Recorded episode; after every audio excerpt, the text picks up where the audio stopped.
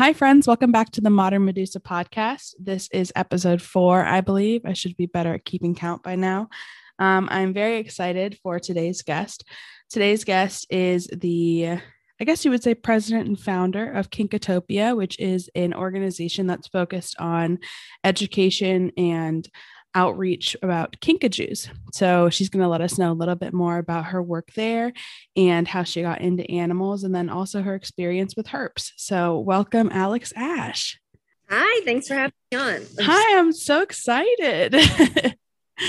this is always so fun because you know we chat all the time but we never really get dedicated time to just talk so thank you very much oh, of course and we've gotten to meet in person which is oh, like it's amazing yes. our relationship has truly grown mm-hmm.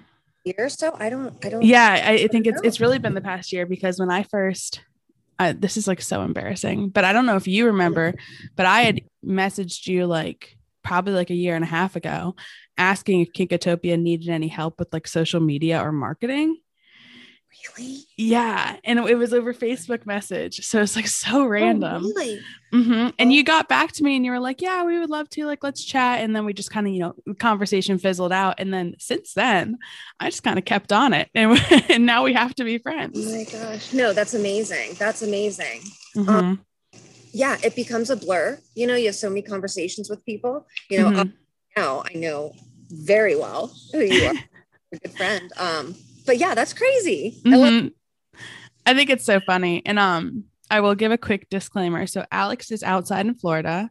She does live at the organization with all of her animals. So if you hear any weird noises, it's just par for the course.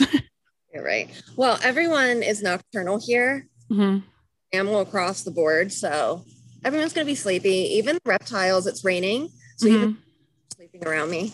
Oh, that's so nice. Yeah. That's uh yeah. I have the opposite problem. My cat mm. should be nocturnal, but she is like all over me this morning. So she might make a guest appearance. I love it. Yeah. So Alex, how about you give us a little bit of introduction on on who you are? Um, we'll just do like a brief overview of what you do and then kind of get into the interview. Okay, sure. Sure. So, as you mentioned, I'm the CEO and founder of actually the world's only Kinkajou organization. Um, unreal. We are coming up on our third year anniversary in March, and um, we've taken in kinkajous, uh, you know, for sanctuary, for lack of a better term, but I do take them into my private ownership, but also under Kinkatopia, of course. I have volunteers who help me. We are a 501c3 nonprofit. We accept um, donations, uh, you know, everything across the board. So it is like a, a full swing sanctuary, but built into my home, which is a little mm-hmm. unconventional, but I like living on, on a site with them. Um, and as we've evolved over the past couple years, you know, we have our foundation. We're growing into more education and outreach, which is something that we've done all along, but we're truly growing into you know having a voice to speak for these animals because they're so overrepresented in the pet trade but underrepresented when it comes to information or at least they were before we really came onto the scene to speak for them and be the voice and say you know these uh these animals are not pets and when i say that i'm saying it as they're not traditional pets they're mm-hmm. not everyone you know and so many people get them with these unrealistic expect, uh, expectations and with such little information that they end up you know doing more harm than good to the animal which then sways their relationship. And then you're rehoming these animals over and over. You're selling them or they're not living to the capacity that they can. These animals can live for decades. Mm-hmm.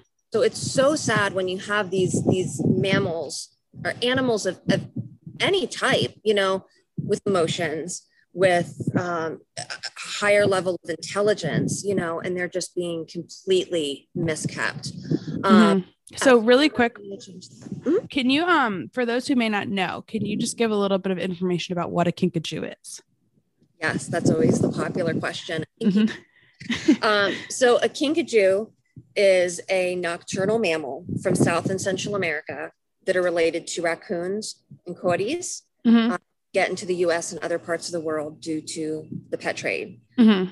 Are arboreal, they live in the treetops of the rainforest and they primarily eat fruit.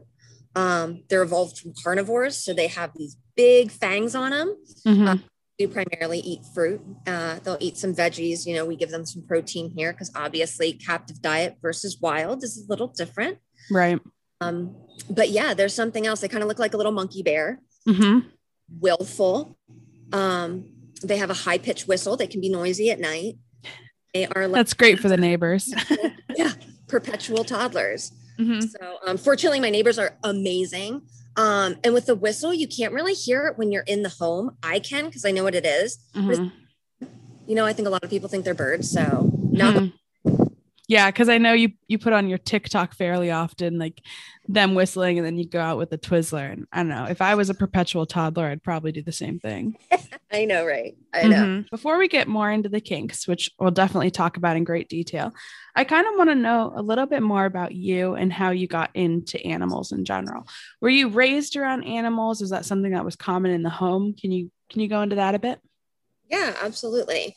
Um, so I always love to lead with uh, I'm actually a descendant of the Doolittles. So, you know, so um, my mom, her maiden name is Doolittle, and it did. It started back with like my Nana, where she volunteered for Paws.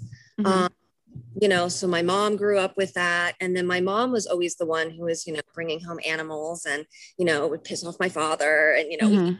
we had some, we had, you know, bunnies and fish tanks and, you know, all sorts of just domestics. Oh, I grew up in, in Pennsylvania, right? Which Mhm. is very different for, at least with my experience in like kind of farm country outside Harrisburg. Um, you know, a different variety of creatures that you would own up there Mhm. down here. Now, of course, I was very um, amateur, you know, literally growing into being a teenager and getting exposed to reptiles were my first love. Um, so, you know, I always grew up and was interested in, in animals and whatnot, but I went to the Renaissance fair up there and they were selling baby dragons, which were, you know, the little anoles Mhm. like head over heels immediately. So I brought home one. Next thing you know, I needed to have like a whole bunch of them, and that evolved into getting iguana and um, water dragons and basilisks and beardy sparrows. And um, I had this whole collection. I remember having like 18, you know, different varieties at once. They were all in my bedroom, and that was my obsession. My Mhm. so let me share too, and I'm very open that I'm a, a recovering heroin addict. Mhm. So in my story, you can trace like these compulsions and these obsessions are also very much characteristic of my disease. So, like, you know, whereas someone has a hobby, you know, I was literally live it, breathe it. I had a website, I was writing, I was keeping um, you know, lists of every time they went to the bathroom and everything that they ate. Like, I mean, I guess that can also be very characteristic of someone hobbying, you know, but I'm just Mhm. a kid in my bedroom with all my creatures, you know, just like I love them. I was Mhm. in it. Um, so I got to go, you know, we started doing the reptile shows up in Pennsylvania. So I got very spoiled up there because it's not like that down here. And I went. You know, and um, I forget there was another really big one up there. And I just, I loved it. So reptiles were always my first love. I took my beardy and my iguana to college. Um, An iguana in a college dorm. Wow. not in a college dorm. I always tried to skirt around that, okay. but I had him up in my apartment. And when I had my beardy up with me too, at one point I had um, him living at my boyfriend's frat.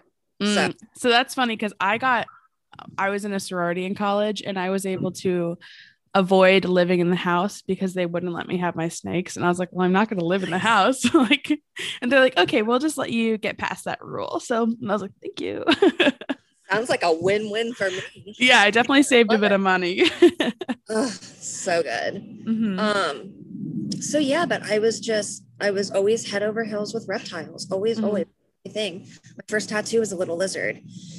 But that was my first love. But like to skip forward a little bit, um, you know, I ended up really entering the height of like my addiction in 2008. And, you know, that put me through a whirlwind of going in and out to treatment centers and, you know, trying to get sober and not being able to stay sober. So, you know, for a period of four years, back and forth to these places. And my mom would care for my reptiles. You know, she was always great. Mhm.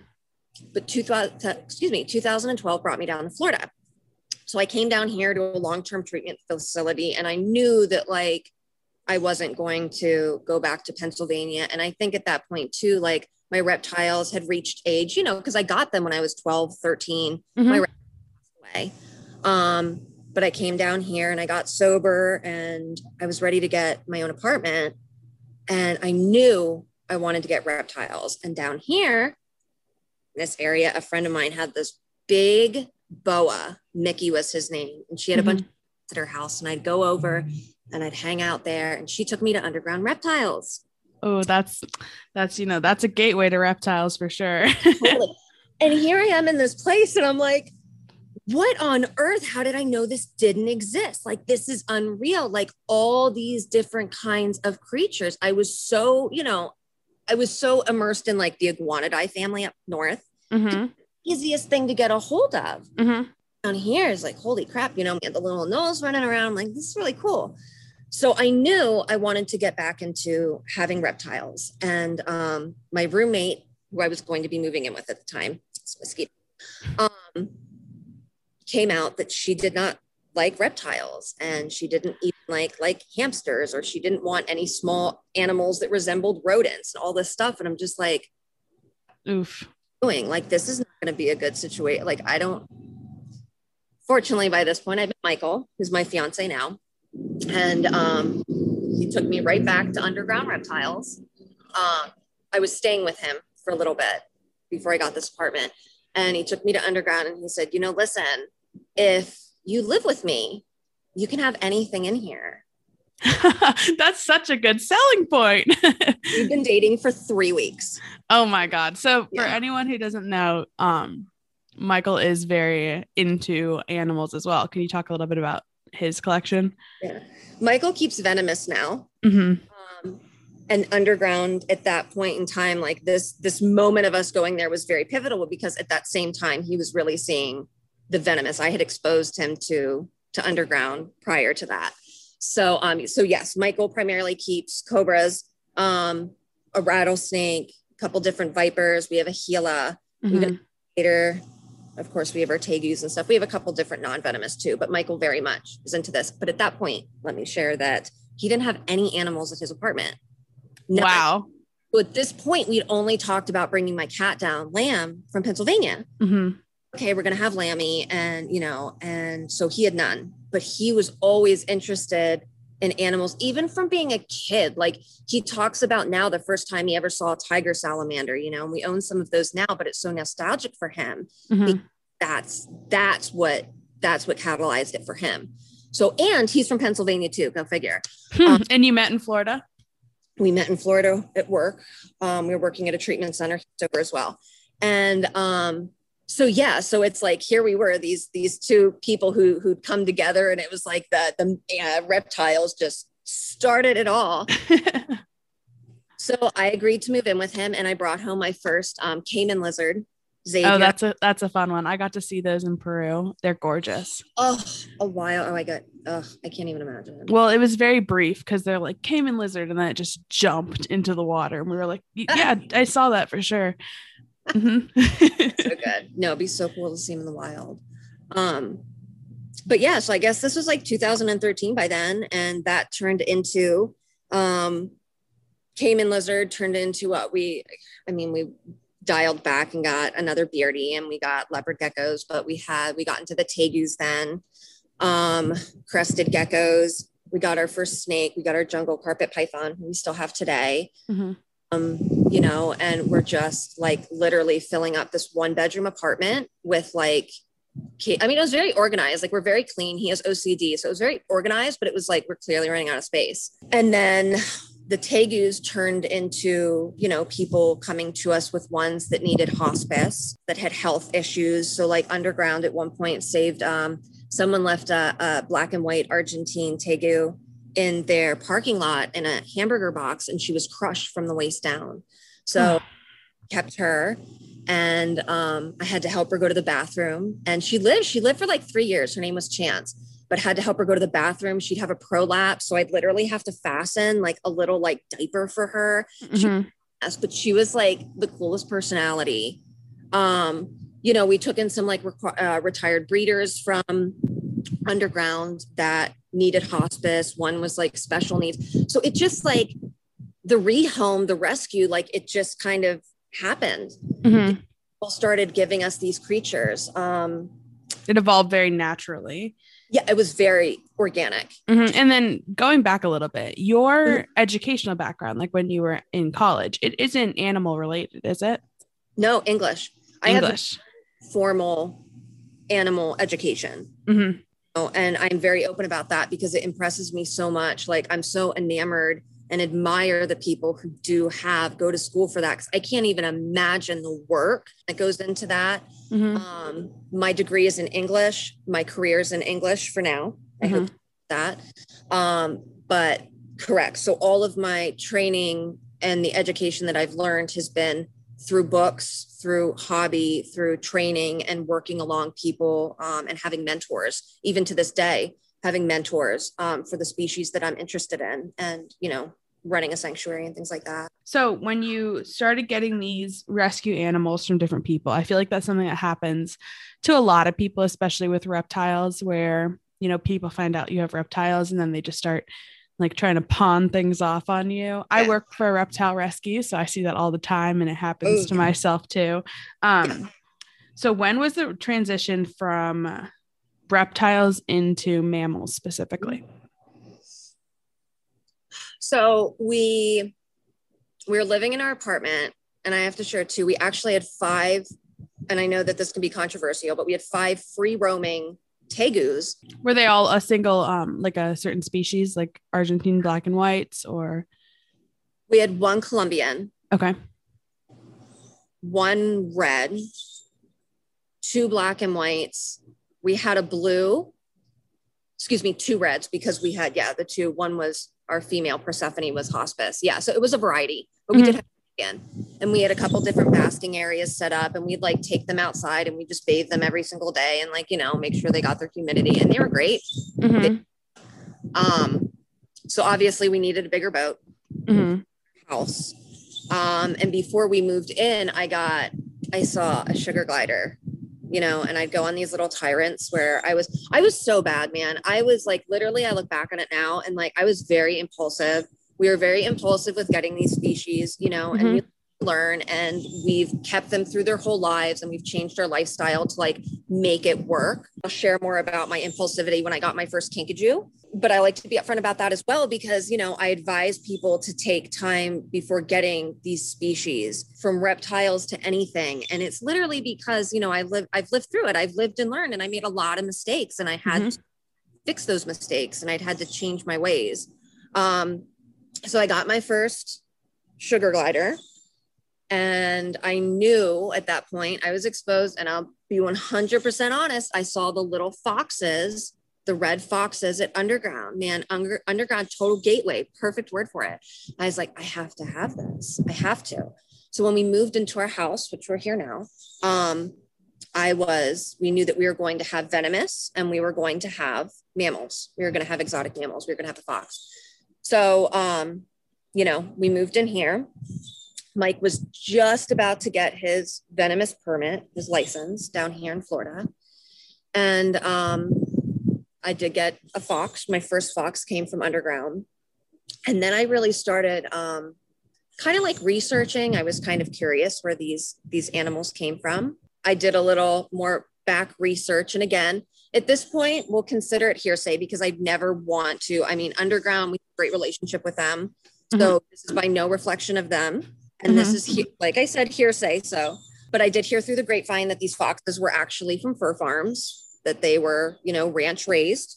And that got me more interested in in that. I'm like, well, wait a minute. So these animals could be coming from fur farms. And if they're not, you know, if this isn't true, they are coming from fur farms somewhere. When I moved into our home, I got interested in, I got exposed to the Amnesty Adopter Program in Florida Mhm. what is is Florida Fish and Wildlife has these days where people can come drop off their animals, Mhm. domestic exotics, not cats, dogs, but you know, I don't know, ferrets and sugar gliders, Mhm. hundreds of ball pythons, and Of course. Um, and I learned that I could be a registered adopter. So I could, oh my God, my red foot keeps falling on her back. It's driving me nuts. we'll figure it out. Um, so I learned that, you know, there was a program for this. So I was like, okay, well, if I did this and what if I was able to start having like finding appropriate homes for these animals? Mm-hmm. So I could be a dealer too, which means that you could bring them into your care and then rehome them. So can you really fast these amnesty adoption days? What what are those? So there are days in Florida, and it's run by Florida Fish and Wildlife, where you can come drop off your mm-hmm. animals without penalty. So you can drop off your in Florida, we're ranked class one, two, and three animals. Mm-hmm. Three would be a kinkajou, it would be a, a fox, it would be a lemur. You know, I'm sure that class two and class one, which are your more, I mean, let's say your elephant or your Komodo dragon, they're mm-hmm. not through an amnesty day you're most likely going to you know they're going to receive those animals and deal with them appropriately mm-hmm. So does that does that mean that essentially you're like hey i have this animal i can't take care of it you can't find me for not taking care of it properly or for not right. having right permits okay right right so they have these drop off points all over the state a couple times a year they'll go from like a certain point in the morning, they can come drop off. And again, you just drop off, you leave them, you fill out a form. Mm-hmm. And then the adopters come in in the afternoon and it's like a lottery system. Is this a perfect system? Absolutely not. It's pretty disheartening. It's very, mm-hmm. don't go to them anymore. Mm-hmm. But you draw a number, you get in a line, all these animals are like lined up in like kind of a, a circle and maybe like a, a, trailer and you walk through and you you do one at a time say i want that one and then you can get back in line to come through again wow typically lots of sugar gliders mm-hmm. pythons beardies um those have always been like the top top ones i see lots of tortoises and then in addition to that throughout the year they'll send out emails to the adopters. Like I've been getting emails recently, sugar gliders, where people want to rehome their sugar gliders. So, you know, it's the state working to help these animals get into different hands because I can't say that there's much of a vetting process for becoming mm-hmm. You apply for it, but I understand that in having a vetting process for that that's more manpower and that's more money. So mm-hmm. you know but it's it's hard to do a vetting process when it could yeah. be someone coming home with a bearded dragon versus a kinkajou. Oh yeah. Oh yeah. know? yeah. Yeah. I will say the only time i've been to one they um they had a, a pearl fox which is a red fox. It's mm-hmm. just color morph and what they did was um, they took everyone who had a particular kind of license for a class three mammal and they put all their names in a hat and they drew out a name. And the woman who did get this particular fox had never had a fox before in her life. Ooh, that's it's not so an easy pet. Over. No, I ran over. I gave her my contact information. I helped her get her fox settled. Um, I actually helped her later on get a companion for the fox. And then I found out a couple years later that she surrendered the fox to a sanctuary down in the Keys, both of the foxes to the Keys. So, like I said, again, it's no perfect system because it's mm-hmm. exchanged multiple hands. Mm-hmm. Fortunately, now they're in the right place. But um, it's just so sad. I mean, I speak for the kinkajous, man, but it's just across the board there are, and it's not just reptiles or exotics. It's every animal. It's domestics. It's everything. Yeah, and I think that's it's interesting because I've been thinking a lot right now, you know, we are in the midst of COVID and such, yeah. of all of the COVID kittens and COVID puppies and yeah. how they're doing great right now. But I have a feeling that when life gets back to something more normal, we're going to see a huge boom in animals being returned to shelters because a lot of people take on these animals and right now they have time to spend with the animal but they're they're developing animals that are going to have anxiety problems or separation issues oh, yeah. and they haven't taken the time to um you know properly train them. Yeah. and in that and even if it's a cat or a dog that changing of hands so frequently that's where a lot of the behavioral issues come up. Yep. 100% 100% so you mentioned that you wanted to help be a coordinator for these events or, or you're looking into that. So where did you go from there? So not necessarily coordinator. I always wanted to just do it. I wanted to just do it myself. Mm-hmm. I was exposed to the event. I knew that it existed, the program existed. So I applied and I figured maybe this is something I can do in my home. You know, we have the space now. I think at this point too, I'd gotten, you know, I had a couple sugar gliders, you know, I got a companion for my guy. Um, I did take on a second fox. So, you know, my boys had companion, you know, so we just decided to, you know, I was like, hey, I'm going to create like a little organization. Like, this is going to be cool. It's going to be like a hobby, you know, it's kind of like a side to help animals. You thought it was just going to be a hobby. I thought so, right? so at this point, too, like I hadn't finished college yet because of, you know, getting sober. And that's a huge, a huge, huge part of this whole story, too, is that, you know, this is all within my first three and a half years of getting sober, the mm-hmm. first in Florida. Um, you know, so us moving, me establishing my old organization, um, you know, really getting into the rescue and rehome. I hadn't finished my college degree yet. So, you know, I was working in the treatment industry, thinking I wanted to be a therapist. So it was kind of like I'm taking on all of these different, um, I'm just trying all these things out. I'm still trying to like really find myself and I'm mm-hmm. trying to sober, you know, which is not an easy feat. So it was just like, okay. So I started getting, you know, more and more into like getting deep, you know, into the animals. And we were taking in, I just, I couldn't say no to anything, man. It just, there were so many creatures that needed homes. So, I mean, from ball pythons to we took in a coati, I had opossums, I had skunks, lots of different bearded dragons, tons of sugar gliders. You know, it just kept growing and growing. Um, I ended up bringing down from Minnesota a, a fur farm fox, a little girl um, with three legs. Oh, um, and she was amazing. Um, you know, so it just it got so big so fast. Mm-hmm. I was working second shift. I was staying up all night with the animals. I was sleeping a little bit during the day, not taking care of my sobriety, not taking care of myself. Um, during this point, too, Michael actually got bit. He was training um, to get his hours and he got bit by a rattlesnake. Oh, man. And that's just not that's not good at any time, but amidst everything no else. No time. Full recovery, thank God. Got his license.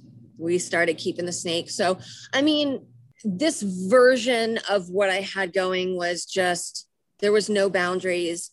My mental health was not good. I became so consumed in helping animals. I couldn't say no to anything. At one point, I took in 72 hamsters. I mean, oh, wow. An idea that, like, it was just chaos. It was, mm-hmm. I had good intentions. I really did. Yeah, absolutely. You know, we had a lot of space in the garage and we put some animals out in the backyard and it just, I ended up getting um, like a facility down the street, needed some off-site space. So like, okay, we're going to do this. We're going to become a nonprofit. Um, cause at this point, you know, it was just, I have like a little adoption fee, you mm-hmm. know, and um, and we were we were helping a lot of creatures you know we brought in some foxes that we were able to rehome i was doing um, education events. So we were taking reptiles and mammals out to you know talk to the community. We were doing that regularly. Um, i do like a birthday party here or there you know kind of whatever i could to make end meet ends meet. I did graduate from college. Um, i finished at penn state. And, um, so that was great but it just i mean i think at one point we had like 70 or 80 animals you know, in our care between here and the facility. And a lot of them, you know, were growing to be mammals. And and did you ever, when you were getting into to mammals specifically, did you mm-hmm. ever have any intention to breed, or was that anything that was exciting to you, or were you purely always in a rescue kind of rehab mindset? This version, this like part one, I wanted to breed. I did breed a couple sugar gliders. I I wanted to. I really had no luck doing it, thank God. Um, when I first got, and I'll share in a second how I got my first kink, but when I got Arkham and got then later his wife, I call her Gotham, mm-hmm. um, wanted to breed them, you know. Um, but again, it was like all of this was so, it was kind of like me taking this whim and running with it. And again, mm-hmm. like, intentions, but it wasn't like I was networking with other places. Um, you know, I was getting into things and I wasn't researching them. I was kind of figuring it out as I went. I was reaching out to people as I needed to. Mm-hmm. Um, like I said, focusing on community outreach. So like the community actually, like we became very well known fast. We built a really large Instagram following quickly because that was the different algorithm and it was new, you know. Mm-hmm. Um, Facebook. So we were great on the social medias. We had volunteers. Like it was, it was great for what it was at that point in time. Um, and what were you called back then? Uh, scales and fur. Scales and fur. Okay. Yep. Scales and fur. Very original. I was like, ah, scales and fur. It's like, so, what do I see? Scales and, and fur. Okay, let's go. got, I got my business license and all that. So all of it, it was all legal too, of course. Mm-hmm. Licenses. I always made sure I was very good with that. But so, um, oh, I guess a little bit before we got the facility. So, um, I had a friend at the time that uh, had gotten a baby kinkajou, mm-hmm. met her kink, Within 48 hours, I took a loan out from my bank and purchased Arkham from Underground Reptiles. So what? Wow. Okay. So what does a kinkajou run in in the pet trade at that time versus now? Obviously, I'm, we're not encouraging anyone to purchase a kinkajou, right. but I just want to know, like, what was it that you were kind of putting forth to this animal that you really didn't have a lot of information about? Uh, three thousand dollars. Okay, so it's a hefty, it's a hefty Just fee. under, yeah, yeah just under $3,000. Um, I do not, to this, you know, at this point, getting them from an exotic pet shop, absolutely not. You know, mm-hmm. someone who's getting it from a breeder, there's an upcharge, they're not responsible. And that's just across the board. It mm-hmm. is across the board for any mammal should not be sold in these exotic pet shops that someone can walk in, see how cute they are, and get them. Mm-hmm. Um, and again, I'm just speaking for where I speak now. I mean, you could say that about any exotic creature. Mm-hmm. So, um, so yeah, so I was bringing home, and not just that, I'm bringing home a four week old, so kinkajou wow. that I fed, you know, before, but I had experience, so they were like, "Yeah, sure, take him." Mm-hmm. And was uh, at four weeks old is a kinkajou weaned? No. Okay. No, in the wild, a kinkajou stays with its family for about six months. Wow. Stays with mom for a while. Any credible breeder is going to have the kink stay with the mom as long as possible, but they're not going to send you home with it until it's at least two months. Mm-hmm. Kinkajou and Arkham, and he, okay, I was told he was four weeks. He looked young. He could have been three. So he was taken too early from mom, you mm-hmm. know? huge advocate of having them stay with mom as long as possible. Mm-hmm. So I brought him home and um, I mean, he was my child. I took him everywhere. I uh, bottle fed him. I had babysitters when I was at work. I let him free roam the house. He did have a little cage, but he free roamed the house. I stayed up with him at night and he was great. He was mm-hmm. little, you know, I used to take him out in public. And then um, that was in September of 2016, I want to say 2016, maybe 2015. 2015. So 2016, I brought home Gotham. Mm-hmm. And with her, again, would not recommend, but I took, uh, I financed her at an exotic pet shop because mm-hmm. I'm still working in the treatment industry. I'm not making money, you know, I'm not bringing in money from the rescue to mm-hmm. myself. That was just all for the animals. And um, my job was paying my bills. You know, I didn't have savings. So I financed Gotham, got her from an exotic shop up north Florida. She arrives. I was told she was a baby. was like clearly an adult. Um, traced her roots. She was a wild caught import. So thank God she landed here, but thank God we had Arkham because Arkham truly helped her come out of her shell. So I've got him, God bless her. He's a baby. She's like six or seven years old. So they're like, I mean, to this day, they're totally attached. But I wanted to breed them. Mm-hmm. This is great. I love this. Kinkajous are so easy. And I was lucky that them was not aggressive for being yeah. Wild. That's what I was going to ask. Were there any yep. issues at the beginning? Because especially, um, I've talked with you pretty like in detail about this, but can you before we get into your desire to breed them can you talk a little bit about um like the temperament change with most exotics when they hit puberty time oh yeah yeah and i'll I'll use Arkham as that example because that was big. Perfect. Then let's keep We'll going. bring- yeah, we'll come into that. Yeah, because that's Kinkatopia. Um, so Gotham's like I call her my unicorn. Gotham is aloof. She doesn't want to be pet. She doesn't want to be held. She did bite me. She arrived Mhm. Um, because you know I'm used to a baby kinkajou. I just reached in the crate to grab her. She got my arm. Mhm. She didn't get as bad as she could, but man, I deserved it. Mhm. Um, And to this day, she's the only kinkajou who's not fixed. The only one, just because there hasn't been a reason to. Mhm. She's the only kinkajou I trust my back to. She does not have an aggressive bone in her body. She can come out in the house. She won't like, she's not destructive. She just, she's a lady. She wants to do her own thing. Mhm. Back her into a corner. You know, she'll take food from my hand. She'll come when she calls. She'll go back to her room. Um, she's special. You know, That is that is just so. I, every time you talk about her, I'm just in awe because the fact that she was wild caught, an adult, and the fact that she is just, I mean, the nicest of your animals is phenomenal. It's very Yeah. lucky. yeah. Oh yeah, yeah. She's very gentle. Um, but in the beginning, she was very scared. You know, it's taken a lot to get her to adjust, but um, she is. She's and like I said, she is a unicorn. She is like the 0.5 percent. You know, this is not normal. Um, but so Arkham, of course, you know, because I knew better, and this is, you know, me.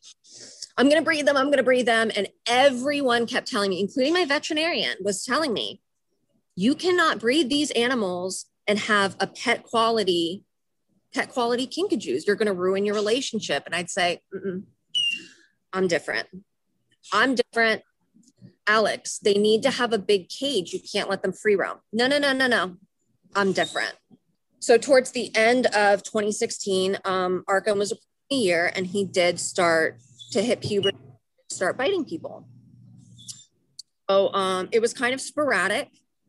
Um, but you know, it was just kind of like, okay, you know, we kind of reached a point where I was like, okay, so I'm the only one that can handle him. It's Mhm. fine. I will, you know, I'm still going to breed them because I desperately wanted this baby kinkajou. Um, I stopped taking him out in public. Um, you know, and up until this point too, I mean, I look at people now who take the babies out in public. I had no idea, man. I had no idea how I was putting my animal and myself at risk. Mhm. And I just thought I knew better. It was like, it was, there was so much ego, and especially like my drug addiction, man, loved it. Loved the attention, loved the ego, loved the social media, loved, you know, having this animal empire. It took me away from my recovery. I was consumed. It literally became my higher power. Like it just, Mhm. I did nothing but this, you know. So Arkham's biting, and um, I'll come back more into his aggression because what happened was I, I relapsed. I relapsed at the end of 2016. Um, I went back to using heroin in Florida. This is the first time I used heroin in Florida, um, and I I got arrested in March of 2017. Thank God, because I literally need a physical barricade between me and my drug, right? Mhm. So this is like a huge pivotal point in me and the animal industry. Um, I know you brought up how we're going to talk about being a woman in this industry, but I want to talk about someone having a disability. Mhm. Um, even though I hate to use that word, but someone who does suffer from mental illness. Mhm. Um, so I got arrested. When I got um, arrested, Michael had the animals removed from my facility and the foxes removed from my home and some of the animals here and had them go to who I thought was a friend at the time, but went to a different sanctuary. So by the time, and I was just in jail overnight, but by the time I got out, you know, he had me set up to go to treatment and he wanted to propose me having the chance to get sober again. Um, but he didn't want the animals here for me to use them as an, ex- an excuse to stay. Mhm. He took the time to make sure that the animals were safe so I could make this decision. He kept Arkham and Gotham here, thank God. And like uh, our flying squirrel and our ferrets, everyone else was moved. So I decided to go to treatment. on the fly, left Arkham and Gotham, my heart. Um, and this was, you know, I had relapsed before. I'd relapsed before many times, chronic relapser. I've been to treatment 5 mm-hmm. you know. Mm-hmm. I'd always gotten everything back very quickly. Um, they say in recovery that you'll lose everything overnight. I never thought that I would lose what I built with the animals overnight. Mm-hmm. Literally, it was gone overnight. So people got a hold of my arrest information, which has different charges on it than what I was actually charged for. So it looks like I'm like this heroin kingpin manufacturing uh, these drugs and selling them, like, and having my organization as like a cover. It was mm-hmm. in, it was in the newspapers. It was in the evening news my best friend at the time and some other people who were involved in helping me um, are the ones that brought this to the news. So this is the animal community. These are people that I thought were my friends. Mm-hmm. Um, and as soon as there was an opportunity to get me away from the industry, they took it. Mm-hmm. And um, if I can ask a question, I know that now you're very open about your struggles and you obviously, you know, you're mm-hmm. obviously very open. Before you had this relapse, was this something that people in the industry knew about you or were you still trying to kind of hide it a little bit more? I was I was casual about it, but like now I yell it from the rooftops. Mm-hmm. And I can talk about that too because it's something that has helped form my organization now and me as a person. Um, you know, in the past, yeah, I'd like tell people it didn't bother me, but I wasn't like it wasn't literally like threaded within um my social media and mm-hmm.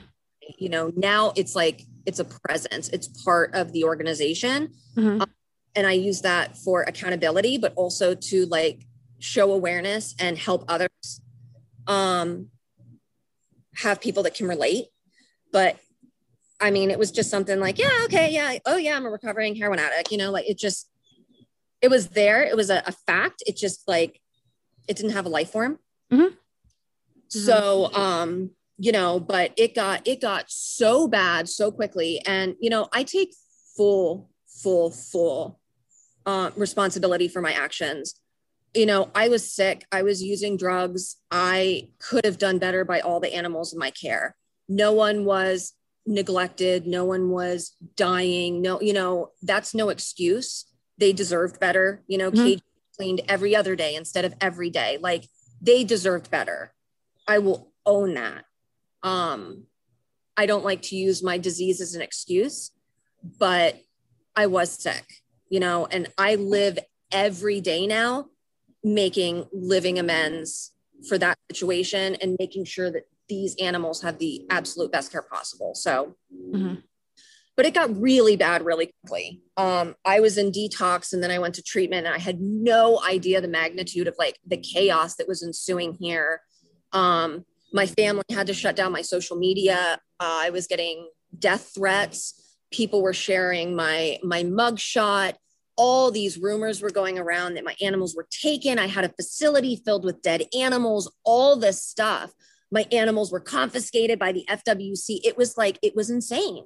Mm-hmm. And that didn't happen, you know? And now every once in a while, you know, someone will be like, oh, I know who she is. She's a terrible person. You know, that's fine. And people just don't know any better, and that's okay. Mm-hmm. But if five minutes to like search the um, databases, you know, uh, to see if I had any charges brought forth for any of these rumors, I didn't if you know it just I've got a great relationship with the USDA, the FWC, and they actually even supported me through this situation. Um, found ways to, you know, try to make everything not go away, but calm everything down. Mm-hmm. He stood by Michael because he had to step in for me while I was in treatment. Um, so the agencies really like helped cover him with this situation, and they were amazing in this to the to this day like i'll sing praises for them because they've always had my back mm-hmm. um, so it was crazy it was chaotic um, So I was in treatment for two and a half months. During that time, Arkham's hormones are racing. And he doesn't like Michael, is that correct? No, not now. Arkham is, I mean, I can't handle him now either, but um he doesn't like Michael because Michael's a guy. He That's yells- what I was gonna ask. Are they do they generally like men over Yeah. women or Mhm. Yeah, yeah. And, you know, I had to pick up and leave overnight. You know, the Kinkajous definitely should have been in a bigger cage. You know, they were like, I don't know, maybe in like an eight by three or something like that. Like they needed a larger cage. Mhm. did- Have activities. You know, fortunately, my neighbor and Michael fed them every single day and kept them here. Um, you know, and that's why to this day, I mean, Arkham and Gotham are like great homebodies. They're like introverts with their, you know, their cages because they've got 30 feet of space and Mhm. our like come out and play and then be like i'm cool chilling in for the evening you know and he like yeah. but um They're the grandparents of Kinkatopia. yeah yeah um it just you know it was the worst case scenario and everyone did the absolute best that they can and i'm so grateful because i came home i got another chance to get sober. I went through probation. Um, i'm happy to say that i completed drug court. My records expunged in all areas of any time i've ever gotten into trouble which have all been drug related. Um, my disease turns me into a monster. Mhm. Um, it was a heartbreaking time for everyone involved and any life involved but the blessings today are unreal unfortunately i never did get my animals back i did close scales and fur i had to i took a year away from the animal community because it was so brutal i couldn't go on social media uh, it was like a witch hunt it was nasty people were nasty. I think a lot was fear based. And I think that anytime you come into anything dealing with animals, and I do the same, you see something where you think that animals are in chaos or they're not being kept right. And the first instinct is to bash someone or Mhm. they're keeping and not maybe take circumstances into consideration. Mhm. So I wholeheartedly accept that. I don't hold it against anyone. Um, you know, it is what it is. It was a shitty situation, and I'll do whatever I can to come back from it. The news story kind of pops up from here and there and haunts me, and it sucks. I've tried writing the news station, you know, and they have no interest in responding or taking anything down. I'm not going to sit here and try to take them to court or any. It just, it's Mhm. fake news. It is what it is. Unfortunately, I never got my animals back. And that's something that I struggle with to this day that the person that the animals went to, especially my foxes, who are my heart, um, he made them disappear. And um, I never heard from them again. I never found them. Uh, but I believe having a higher power that the animals are cared for. Mhm. Um, his sanctuary got shut down a year later for uh, neglect and their legal issues. And fortunately, none of my animals were there at the time. So happy about that. Yeah, Um, that's definitely a blessing. Yeah. Um, but you know, it like I said, I believe that they're somewhere and they're okay. You know, so I took a year off from the industry. Two, three days after I got home, um, I had my first encounter with Arkham attacking me. Hmm. So for all Welcome home. yeah, welcome home, mom. All these people got bit. All these people, like four or five. Okay, he wasn't like a masochist. Um, he doesn't have a rap sheet. God Mhm. do. I had him out and he was cuddling on me, loving me. I actually have this picture of him like entwined in my sports bra and he's just like sitting here. Then seconds later, he was biting my foot. He was in my forearms. He was on my hands. He was like a zombie. They can turn so quickly. And it's not just hormonally based, it's also they're raccoons. You try to take something away from them, they're going to lash out at you. So um, he was a hot mess. I was a hot mess. he um he got me pretty good. He even um, managed to stick himself in the top of my kneecap, so he injured me pretty good. Mhm. Um, I had a, a, court date for probation and you have to go up in front of the judge and I'm like limping. oh, no. What happened to you? And I'm like, Matt you bit me. oh, no, that that doesn't help. You're what? Yeah, I know. But um it sucked, man. It sucked. I was hurt more emotionally with my relationship with this creature. So when you say that like he he obviously bit you, but they also have pretty significant claws, is that correct? Oh yeah. Mm-hmm. Yeah. So also to get around the treetops. They've got a prehensile tail to help hold mm-hmm. on. They do have these hardcore claws, man, hardcore. So when they're biting you, their jaws like a vice. They lock their jaw, and they do have full fangs, like cat fangs. Like I said, they're derived from carnivores. So mm-hmm. they they've got their claws in you and they're constricting their tail around you. So it's this animal that you literally have suction cupped on you. Mm-hmm. Um, painful as all hell. So your adrenaline's rushing. You're trying to remove, you know, I try to remove him and he just roll over onto another limb. I mean, they're crazed. You get him uh, off of you. He's your magnet. He's back on you. It is a super violent, unpredictable, excuse me, attack. So that started happening with him.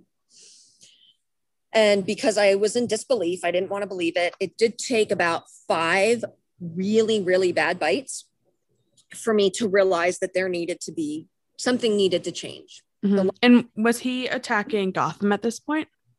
Oh no. Oh no. No, they, they loved each other like a married couple. Yeah. It's okay. just me. It was me. So it kind of grew into it was hormones, it was territory, and I wouldn't let him around anyone else at this point. So he mm-hmm. was for me.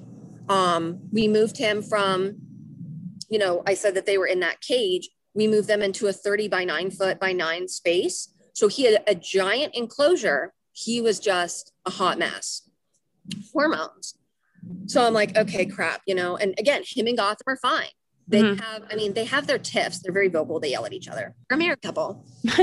so, um, you know, it was just like, okay, so clearly there's a problem. Last time he bit me, he actually pulled the inside of my palm out. So that one that really made me realize that like there needs to be a solution. So I started reaching out to vets and um, everyone was basically like oh he's a year and a half it's too late don't waste your money don't waste your time he's always going to be like that. And i'm just like listen there has to be like i've got no hope. Oh well you should get rid of him. Okay i'm not getting rid of him. Like i'm we're going to do anything we can for these animals. Mm-hmm. so um there is a sanctuary down here called mccarthy's wildlife sanctuary. And on a whim i emailed them and their there's husband and wife own it. And the wife, Aneth, called, uh, offered to have a, a, conference call with me, which at that time too was like, oh my God, like no one in the animal industry, you know, I was blacklisted, you know, this was amazing. Mm-hmm.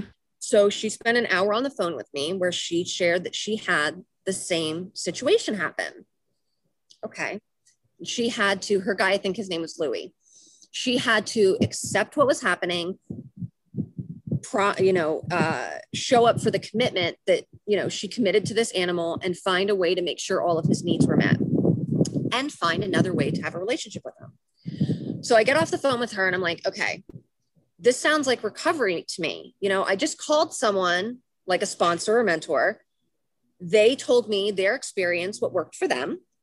And um, they're telling me acceptance. They're telling me change. This is literally what I'm living right now. So let's let's see what we can do with this. So sure enough, um, I trained Arkham to, he lived in his room, but I trained him to come to my sliding glass doors for our indoor enclosure and give me his tail. So mm-hmm. I pull him out and put him in a kennel. Uh, they have a prehensile tail, so you can hold them by their tail safely. Mm-hmm. So with this training, now I could get him into a crate. I could safely be in his enclosure to make sure he had enrichment, to make sure he had proper diet, make sure it was cleaned. And then I could sit with him at this kennel and, you know, talk to him and hang out. Cause you could look at him and see that, like, I was still mom. He mm-hmm. loved me. He's just a wild animal. Yeah, absolutely. So we found that solution, right? So then, ironically, dial it back a little bit. When I was in treatment, um, when I was getting high, I did all of the paperwork and I applied successfully and got my IRS 501c3 nonprofit license. So I researched that. We did the application, everything we needed. So I received my 501c3 status like within my first week of treatment. And like knowing that I just had to close my organization and now I have, or it was like, okay. So I sat on it for a year. So I said to Michael, explain to him, you know, kinkajous, man, kinkajous need a voice. During the time of trying to find people to help me with Arkham, it became so apparent that so many of them were rehomed and so many people you know, like as I was reaching out to these different places, oh, this isn't an uncommon problem. So it was like, okay, then why do none of us have a solution? Where's the community for this? So that's when I started talking to Michael, and it was within my first year of sobriety. So I'm like, I want to have a Kinkajou organization. And he's like, oh my God, like here we go. this is no, we can't. Like, I just went through all of this with you. Like, mm-hmm. so it started to approach my one year anniversary. And he's like, okay, you know what? Do it. Do kinkajous. Fine. Okay, I'm going to do kinkajous. So we came up with the name Kinkatopia, started to change all the paperwork. I took all my tax money from, you know, that I received early in 2018. We invested into starting to revamp the indoor room, and we were going to have the world's first Kinkajou sanctuary. So I researched it. Nothing existed at this point, still doesn't. So in March of 2018, which is March is my anniversary month, I had one year sober and we launched Kinkatopia. We launched it on Instagram and we joke because Michael was like, yeah, do kinkajous. He never thought that we get kinkajous for like a year or two. He's like, there's no way this will take off. 48 hours of posting on Instagram, we got a call for Chloe. Um, and within a couple weeks, she arrived. Um, two months later, trash can came. You know, I think we took in four our first year. Um, so our- when you're when you're taking these in, what's generally mm-hmm. the situation that they're coming from? Are you getting calls from private owners? Are you getting calls from breeders? Is it just people? I was going to make a joke of people who find them on the street, but that's trash can. That's trash so, can. you did find oh, them on God. the street. it's so true. Um, it's primarily people who got them as pets realize that they are not pets and surrender them. Um, fortunately, the ones that are here, people have taken the time to scout me out. They want them to come and have a better life. Mm-hmm.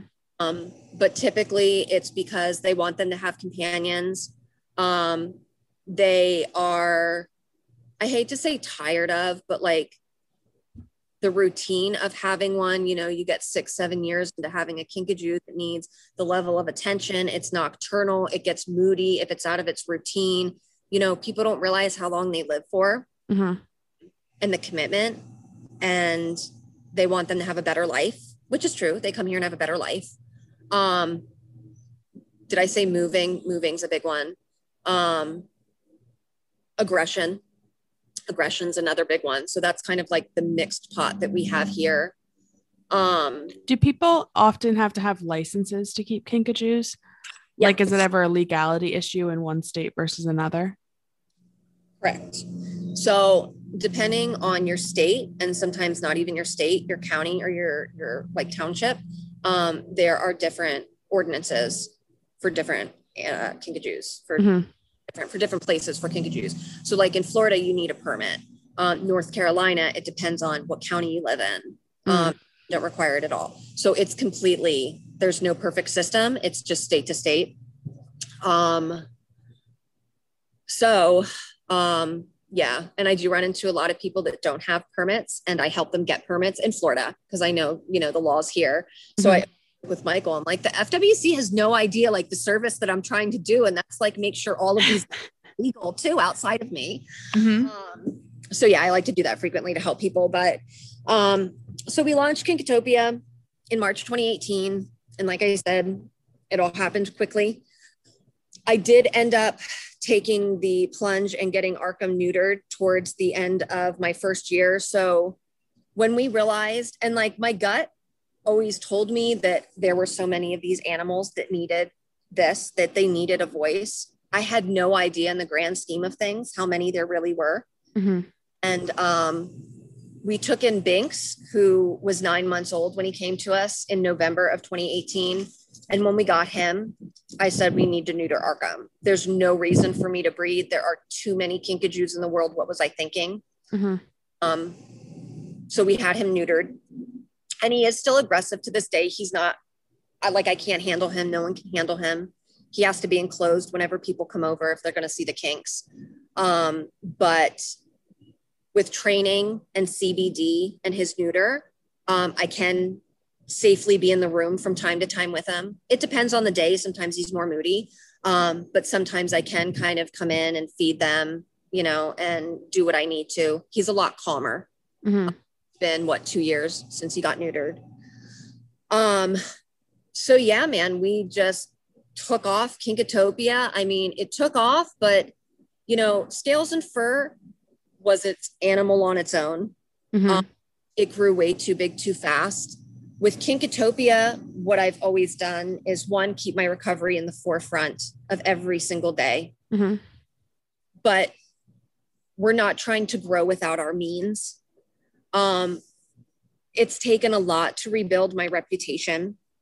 You know, it's taken a lot to come back to the animal world, to come back to social media. We had, I was on, got on social media right after we launched Kinkatopia, and someone like called and reported me to the state for like saying that I killed one of my foxes.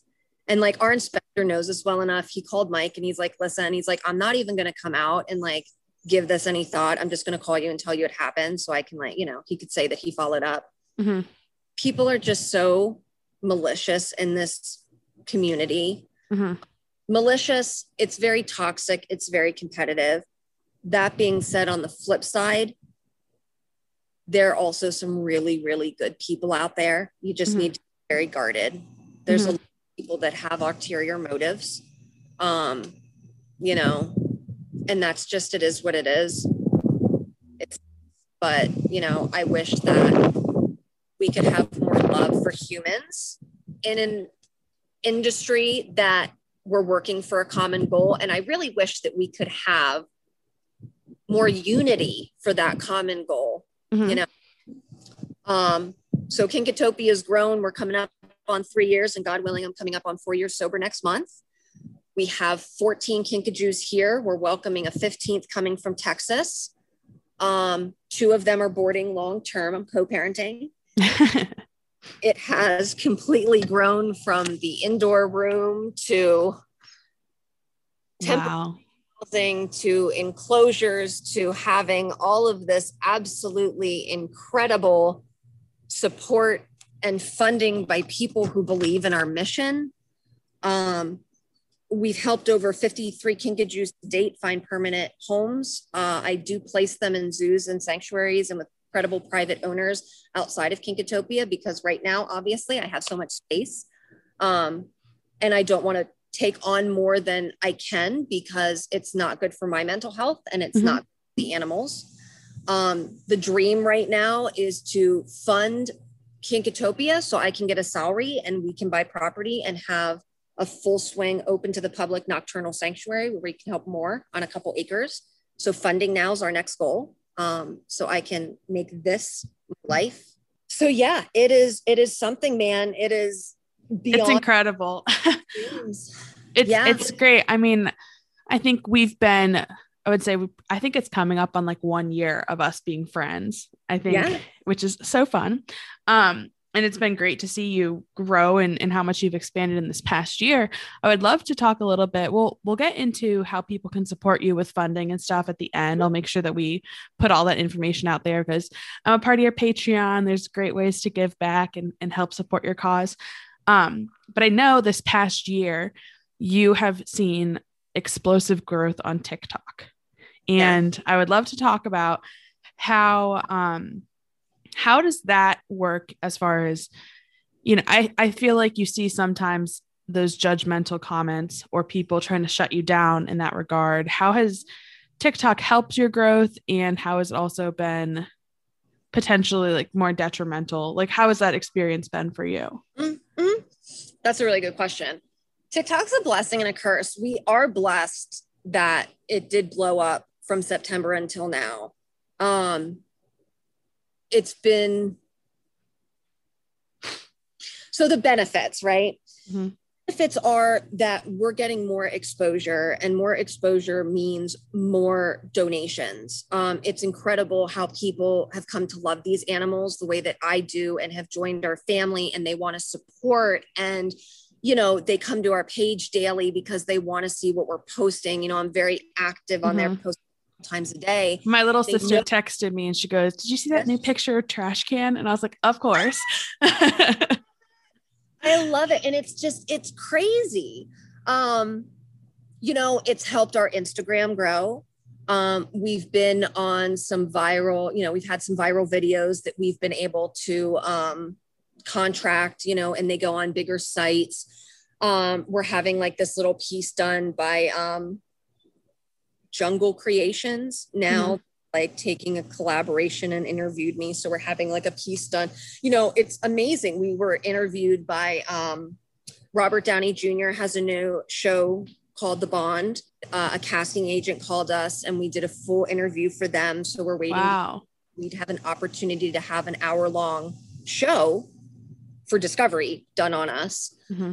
which would be amazing. So the exposure is just like absolutely unreal. Um, on a whim, I joined the Creator Fund in January. And unfortunately, like our views have plummeted, the involvement. I mean, people are still amazing and like keeping up, but like, you know, in the grand scheme of things, I'd much rather continue to grow our following and our family because the support that people do donate is it's great.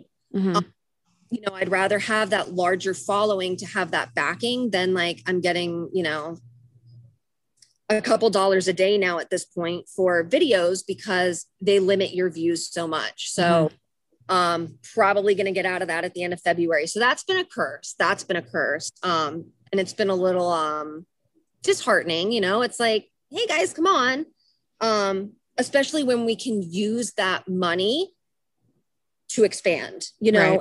put into the animals, but where it's a curse is I'm showing this animal that's adorable that not many people know exists. So by exposing it more for Kinkatopia to get our message out there, there's this double-edged sword where I'm exposing an animal that could potentially work against our mission because now people see them and they're like, this is so great. I want one. Mm-hmm. Oh, and that's been an issue in social media across the board, you know, as the platforms can have come in and out and been popular as we were Facebook into Instagram and now TikTok, um, and increasing the it, it, it can potentially add to the problem. You know, so I try to be vocal in our mission. I try to answer every comment. I try to use trends to show people that they're not pets. Mm-hmm. Um, you know, I try. Um, I do lives to show the animals and to field questions so I can share with people that, you know, it may look one way, but it's not. I try to show the nitty gritty. Mm-hmm. Um, you know, the good, bad, and the ugly. You know, Trash Can, God bless her, has this reputation now for being a saucy lady. and people just think that she's like nasty and mean. And it's like, no, it's literally like, you know, we've just have this segment going on, but, you know, hey man they want to think that they're they're nasty. That'll work for my benefit. Mm-hmm. so i think one of the one of the things i see a lot especially when people consider um buying exotic so obviously working with like snakes or lizards isn't it is a lot of work but it's not nearly as much as working with mammals. So i've had the opportunity to work with like a, a, a lemur locally. I help mm-hmm. um, pet sit for generic reptiles, um, nice. and I love it. But one of the things I never noticed, and I barely do anything, is the sheer amount of work that happens every day to not only care for these animals, but to socialize them. Could you walk through like what a day looks like for you? Because I feel like once people know what they're getting into, it helps deter people from wanting these animals. Okay, absolutely. Um, obviously, I'm on a grander scale, but the amount of work that even goes into one of them is like having a child. Um, so I work two jobs in addition to running Kinkatopia. I do have my nine to five, Um, and I am a freelance writer for a recovery company Mhm. on the side. And um, so my day starts with getting up early before work, and um, I have to clean the indoor room. Um, Trash and Binks and sometimes Gotham are out in that space all night, the 30 by 9 foot space. Arkham does get locked up from midnight on. He's comfortable with it. He gets activities. It's just safety. Mhm. Um, they're not litter trained. So my day starts with me literally going in there and being on my hands and knees and scooping up the poop. Um, I have to clean that whole room. I have to wipe down their cages. I have to clean out the pans. Uh, I do have double macaw cages that the doors are open in there for them to go in and out. Um, there's no perfect system for the bathroom. I've got newspaper laid down. They go everywhere. Mhm. That's how I start my day. Wash all their dishes. Um, I work. Then my afternoon is spent like my lunch break. I come out here and I have to do maintenance on all of these cages. Um, so I have to remove all of their dishes. I have to spot clean. Um, you know, I have to clean up maybe any toys or if there was any enrichment activities. So, you know, the enrichment, everyone gets them a couple times a week. And that too, you know, tonight, let's uh, let's see, today, last night, everyone got their little feeding cages. So, you know, I have to go around and collect all of those, go around and clean everyone, rake their their cages. Um, so that has to be done absolutely every single day. Now, this is even before they wake up. I finish my workday. Maybe I'll spend a couple hours myself. Um, and then it's at least two to three hours every single night that's spent feeding them, making their enrichment, and then coming out here and going around to every single cage with every single kink, spending some time with them in some way or another. A lot of them, I can't out here, I can't enter the cage at night. So I'm target training. I am, you know, giving them treats. I'm sitting with them, talking to them because they crave that social interaction. Mhm. Um, so we're just making sure everyone has what they need. Um, finish my night inside, get Arkham, you know, settled in for his evening, get the enrichment. Maybe I'll let Trash and Gotham come out in the house for a little bit. I'll wrestle with Binks. Then I have to lay down newspaper and prepare everything for the evening. Um, so I'm spending four to five hours a day in between taking care of myself, my recovery, and work, and having downtime uh, and a social life to be able to care for them. I have an intern this semester who is a literal godsend. This girl is amazing. Um, she's here twice a week. She helps me, and I do have volunteers that comes on Monday nights as well. Um, my weekends are spent deep cleaning. Um, for example, yesterday we had to remulch all of the enclosures. We also had to redo Bella and Kinky's cage. Um, we had to add a new platform up top. So we had to go to Home Depot. We had to do drilling and all this stuff. That was a nine hour project. Um, once a month, I have a volunteer event, which is a six hour event where people come. They help me literally wash the inside from ceiling to floor. Mhm. We everything because they pee everywhere. They get pee on the ceiling. They everywhere. And they have a brown oil that they stain everything with. oh, I forgot about that. Everything off. Um, that has to be done, you know, maintenance and upkeep. We're constantly like, we're going to have to do painting in a couple weeks. So we're constantly circulating all these projects at least once a weekend. Um, there's a lot, a lot, a lot of work that goes into it Mhm. Nonstop. Yeah. Mhm. Yeah. So you mentioned, um, I want to make sure that I mean, I feel like I could talk to you for like six hours about this. Um, so you have your organization animals, so the kinkajous that you care for, but you also have a small collection of animals yourself. Um, can you talk a little bit? I I mean, I think people would be interested in your owl monkey. So talking a little bit about Ollie and, and how you got him and and how um I also think it's really interesting to see how your cats and then Ollie and the kinkajous all kind of coexist. So talking Oh, yeah. about the chaos inside the home as well. Oh God, I love it. I love it. So we do have reptiles, as Mhm. I mentioned. You know, we still have uh, tegus from the beginning, as I mentioned, in our apartment. We have an alligator, the venomous. Um, we do have an owl monkey. We took in last year. Um, someone in the industry was shutting down their sanctuary. Um, how it started was an owl monkey is a bucket list animal that Michael and I have always wanted. And instead of impulsively going into this, because I've changed my ways, um, when I got my second job, I said, this is something we can save up and afford. Um, we need to get on list for breeders. Let's do a year of research and we'll get him. We'll get an owl monkey. So that was on a Friday. I started joining Facebook groups and started networking with breeders. And I reached out to this contact, you know, who I knew had his sanctuary and had owl monkeys. And I wanted to know where he got his. And um, he came back and responded, you know, hey, I don't know if you knew this, but I have to shut down my sanctuary. And I would entrust Oliver as actually his name, but we have an Oliver King. So I would mm-hmm. you, um, you know, I want you to pay X amount for him, but we can work something out, you know? So I talked to Michael and I said, listen, this is a really good opportunity. You know, we can pay him off, invest in him. Let's do it. So that was a Tuesday. oh my goodness. Jumped in the car and went and picked up Ollie. Um, I've never trained with primates. Um, I've been around primates. Um, you know, we figured we'd figure it out as it went. It was going to be fine. This was a great deal. Um, you know, and we went and got him. And, you know, fortunately, too, we also knew that we had the resources.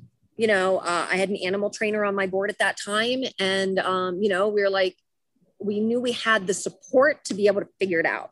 Mm-hmm. So we got Ollie, and um, God bless him. This poor creature, he was unsocialized and he was isolated.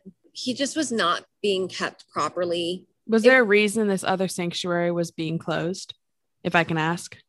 Sure. So to just give the the nutshell, and this really what made me take a look at myself at the time is this individual um, was going through kind of a midlife crisis mm-hmm. and was going through some severe personal issues and he tried to sustain the sanctuary and he couldn't on his own. So he did need to close it himself. Mm-hmm. um, and the reason when we went up there that the animals were in the condition that they were was because he was going through issues himself. Mm-hmm. so i went up there and bella is actually from this place too. She's a kinkajou here. And when i went up i you know we got ollie and then went up a month later and got bella. And seeing the conditions i initially wanted to judge. And then I was very quickly humbled and said, Oh my God. I felt like I was looking at myself from, mm-hmm. you know. So I have a lot of grace for that situation. Um, I don't believe it was any fault of his own, you mm-hmm. know. And I apologize if I sounded judgmental. I was just curious. No, no, I think it's a natural question. I just want to be um keep the person as anonymous as possible. Of course. Mm-hmm. Um, but I think that it's important for people to also hear that, you know, there are people behind these organizations. They're living human beings that are, you know, excuse me, may that mean well. And sometimes stuff happens to us mm-hmm.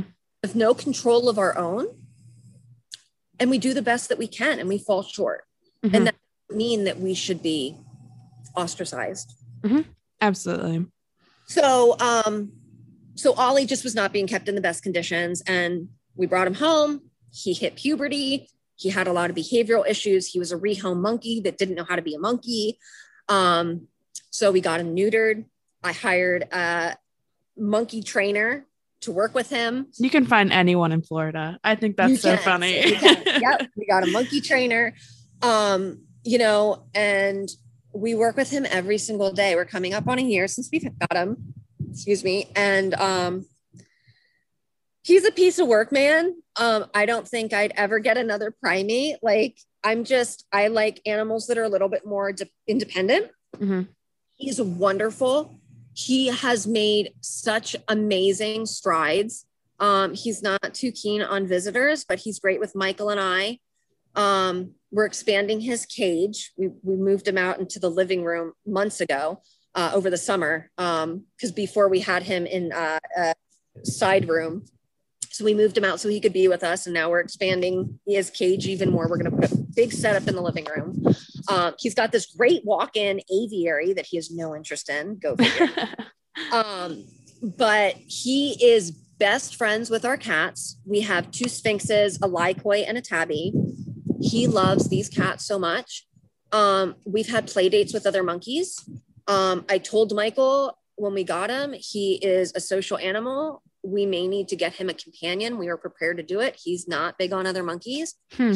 Get those cats. Him and Ripper. Cats. Best friends. They wrestle. Um, they're obsessed with each other. It's amazing. We did rush into it but we knew that we were going to do anything that we absolutely could to make sure that he was going to be okay. And mm-hmm. he is. He's great. And he's just going to continue to grow. So um, he's great. We have flying squirrels. So uh, they're outside now in a big walk in aviary, but I've had flying squirrels. My one guy, Maverick, has been with me for a long, long time. Um, and I'm excited to say that this year we're going to welcome a genet to our family. A small. Oh, that's so fun. genet, yeah that's another um, bucket list animal. Um, I've done the research. I've wanted this creature since when I got Gotham. Um, since we were going to get another owl monkey and decided against it, um, we do want to have this creature living among our home. It can coexist with our cats and just run loose. Mm-hmm. So um, we're waiting for it to be conceived, and then we'll be welcoming it to our home at some point this year. So we're we're getting to the time. So I just want to ask um, one more question. If someone thinks that they are in a position where they can like mentally, financially, physically afford to get an exotic, such as a kinkajou, an owl monkey, or something similar, what what are your thoughts for them? Like, what would you say to do? What's the best course of action? Find somewhere that you can spend time with them. Mm-hmm. I know that it's not a requirement nationally to have any hours with these animals, but I think it's very important to spend time with them, to go try to, whether it's sanctuaries or private owners, um, try to be able to see their setups. Um, definitely, please visit kinkatopia.org mm-hmm. because we have, I've got 20 plus bullet points as to what you need to consider um, we have a lot of resources. Join our community. Um, you know, I'm not saying that no one should have them. I'm saying a small percentage of people can actually keep them for their lives. So, just to put that in perspective, um, only 10 to 15% of kinkajous stay in the homes they start out in. The rest of them are rehomed. Mm-hmm. They away before expectancy. They're sold over and over, or they're just being completely miskept. Um, it's very unfortunate. Uh, please don't think you're different like I did. Um, it's so easy to, I get it. But if you're going to get this animal, fully commit, mm-hmm. fully commit to having it through its whole life, you know. And when people, especially the people who keep them, are telling you about size, you know, size cages and diet and how cautious you need to be with them, um, hang on to the coattails of your predecessors. Mm-hmm. That's important. And is a kinkajou an animal that you would generally say you're going to need two or more? Like, because I know that you keep all of yours in pairs or you try to. Um, is that pretty common? Are they a rather social species in that regard? I find that captive kinkajous are more social. In the wild, they are more solitary, but they do come back to sleep together, small groups. Um, I have one here who doesn't like other kinks. Oliver lives on his own. That's how he wants. Uh, it depends on the kinkajou.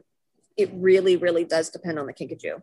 Uh, I'm not going to sit here and say it's a requirement, um, especially if you know someone's going to rush into getting two, and then that's going to take away for the life they can provide for one, uh, especially monetarily and space it just depends on the kink. I always tell people they're like humans, they're super individual. You know, I'm very careful in how I pair everyone. Um, it's like matchmaking. Kinky wasn't comfortable with Trash and Arkham and Binks or Chloe. He's comfortable with Bella because, you know, she's smaller than them. They hit it off, you know, so they're very much like people. Mm-hmm. Awesome. Well, I first want to say thank you so much for your time. It's like I said, I could talk to you forever, but I do want to make sure I'm respectful of your day because it is Valentine's Day. Um, but I also want to say thank you so much for your vulnerability and openness during this conversation. It's definitely a difficult uh, situation to discuss, but it's is so helpful, and I hope that other people can get some mental and emotional relief knowing that they may not be alone and, and feeling overwhelmed or dealing with other issues at the same time as helping with their animals. So, um, if people want to get in touch with you, where can they find you? So, um, kinkatopia.org, of course, is our website. We're on all the social medias um, Instagram, TikTok, uh, Twitter, YouTube, Facebook, you name it. Uh, we do have a Patreon. Mm-hmm. Uh, trying to build. Our Patreon right now is sustaining offsite storage space, and we need to increase that. So, um, even by contributing $5 a month, you know, which many people miss, um, is a huge, huge contribution to us. Um, there are fun ways to get involved with the Kinkajous on our website. If you want to donate to your favorite Kinkajou or donate to a specific cause, um, we send thank you gifts for every donation. Yeah, I just got my little Kinkajou painting and I love it. yes, our one Kinkajou paint. Um, it's very important to us that people who are involved with us in any way, you guys are family. That's what this is all about. It's it's patience, love, and tolerance. It's all family. Um, yeah, I'd say those are the hot spots to find me. Um, I do, like I mentioned, uh, this is very important to me too. And piggybacking off of what you just said, um, thank you for giving me the opportunity to be vulnerable and share my recovery. It's very important to me to intertwine the two, um, as I'm sure you can see after listening to this podcast. But um, I think it's very important to normalize mental illness in any aspect. Um, like I said, I'm very open with it across the board in my social media and everything because I want people to know it's okay to not be okay. Uh, and I need to hear that and I need the accountability for it too. So I'm always open to talk about anything. The Kinkajous are here for the world. Awesome. Well, Alex, thank you again so much. Um, I also want to give give a big thank you to Joe Phelan with Port City Pet for helping with, with this podcast. Um, for everyone who may not know, my name is Dominique DeFalco at DeFalco Reptiles, and it's been a pleasure to speak with Alex and then also, you know, speak with our audience. And again, thank you for all the overwhelming love and support. It's been phenomenal. So, um, this is the Modern Medusa podcast, and we'll talk at you next week. Thanks.